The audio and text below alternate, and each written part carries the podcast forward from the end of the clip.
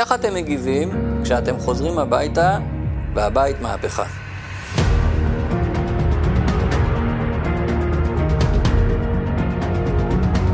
אתם יושבים בחדר חשוך, לא רואים כלום. פתאום מישהו מדליק פנס שמאיר על אחד הקירות ואלומה של אור מופיעה על הקיר. תגידו, לאן נעלם החושך שהיה שם רגע לפני כן? אז זהו, שחושך לא צריך להיעלם, כי חושך הוא לא מציאות בפני עצמו, הוא רק היעדר של אור. כשאין אור יש חושך, אבל ברגע שמדליקים את האור, החושך פשוט נעלם.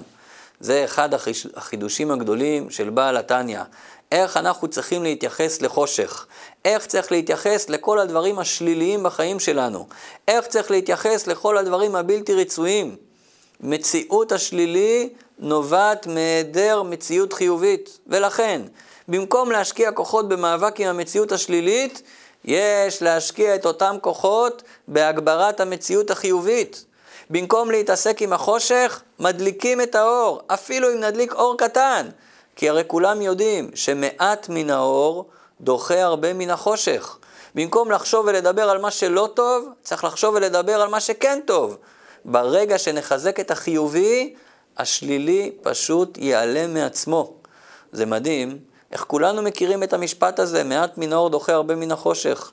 כולנו יודעים כמה שזה נכון, אבל אם נבחן את עצמנו, האם במציאות אנחנו באמת מתנהגים בהתאם לזה? לא בטוח מה יהיו התוצאות. בואו ניתן דוגמה. אתם חוזרים הביתה אחרי יום עבודה ארוך, עייפים, סחוטים, נכנסים לבית ורואים מהפכה. הצעצועים על השטיח, הספרים על השולחנות, הכלים בכיור, הכל מבולגן. מה עושים? כיצד אנחנו בוחרים להגיב? שימו לב, בכוונה אני אומר בוחרים להגיב, כי את המציאות אולי באמת אנחנו לא קבענו, אבל איך נגיב לזה?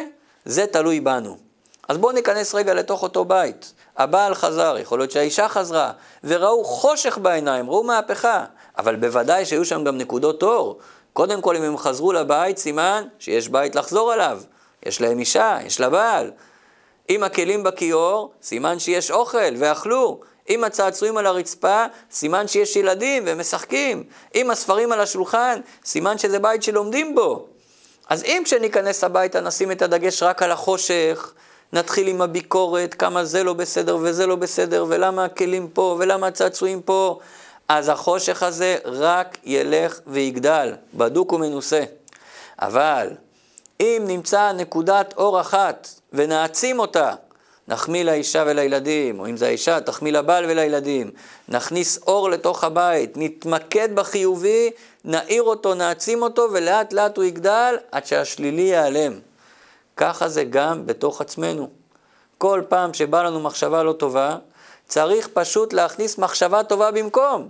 למשל, כאשר האדם מתחיל לחשוב מחשבות של ייאוש, מחשבות של כעס, זה מחשבות של חושך. במקום להתחיל לריב איתם ולהתווכח איתם, להגיד להם תלכו מפה, פשוט צריך להכניס במקומן מחשבות של אור, של אמונה, של רוגע, של קדושה. גם בדיבור זה ככה.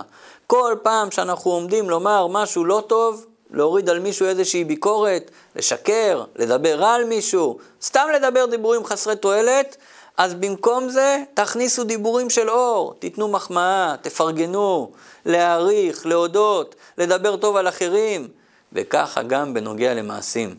כי כשאנחנו מכניסים אור במחשבות, בדיבורים ובמעשים שלנו, אז האור הזה דוחה את החושך. ומספיק אור קטן וגם חושך גדול נעלם. וכיוון שהקדושה היא אור והקליפה היא חושך, הנפש האלוקית זה אור, הנפש הבעמית זה חושך, אז מספיק שנדליק אור קטן וכבר החושך ייעלם. ולכן הכל תלוי בבחירה של האדם. אם הוא יחליט בכל התוקף להתגבר על החושך שיש בו, כיוון שיש בו את הכוחות לזה, הוא מסוגל להכניס מחשבות טובות במקום מחשבות רעות, הוא מסוגל להחליף את הדיבורים השליליים בדיבורים חיוביים, להתחיל לעשות טוב במקום לעשות ההפך, ולא רק שהוא מסוגל, הקדוש ברוך הוא הטביע בנו את היכולת הזאת. הקדוש ברוך הוא הטביע בטבע שלנו שהאור דוחה את החושך. אז אנחנו רק צריכים להשתמש בטבע הקיים. כל אדם מסוגל לשלוט במעשים שלו. גם אם מישהו פגע בו, ועכשיו עולות לו מחשבות של כעס או שנאה, חס ושלום, יש לו את היכולת שלא לקבל את המחשבות האלה. הוא יכול לדחות אותם ולעשות בדיוק ההפך. ולכן, גם אם מישהו העליב אותו או פגע בו, את הבחירה לא לקחו ממנו, מאיתנו לא לקחו את הבחירה. כל אחד יכול להתעלות מעל המחשבות האלה ולהחזיר לאותו אחד ברכה ולא קללה. הזוהר הקדוש אומר שאת זה לומדים מיוסף, מהסיפור של יוסף ואחיו.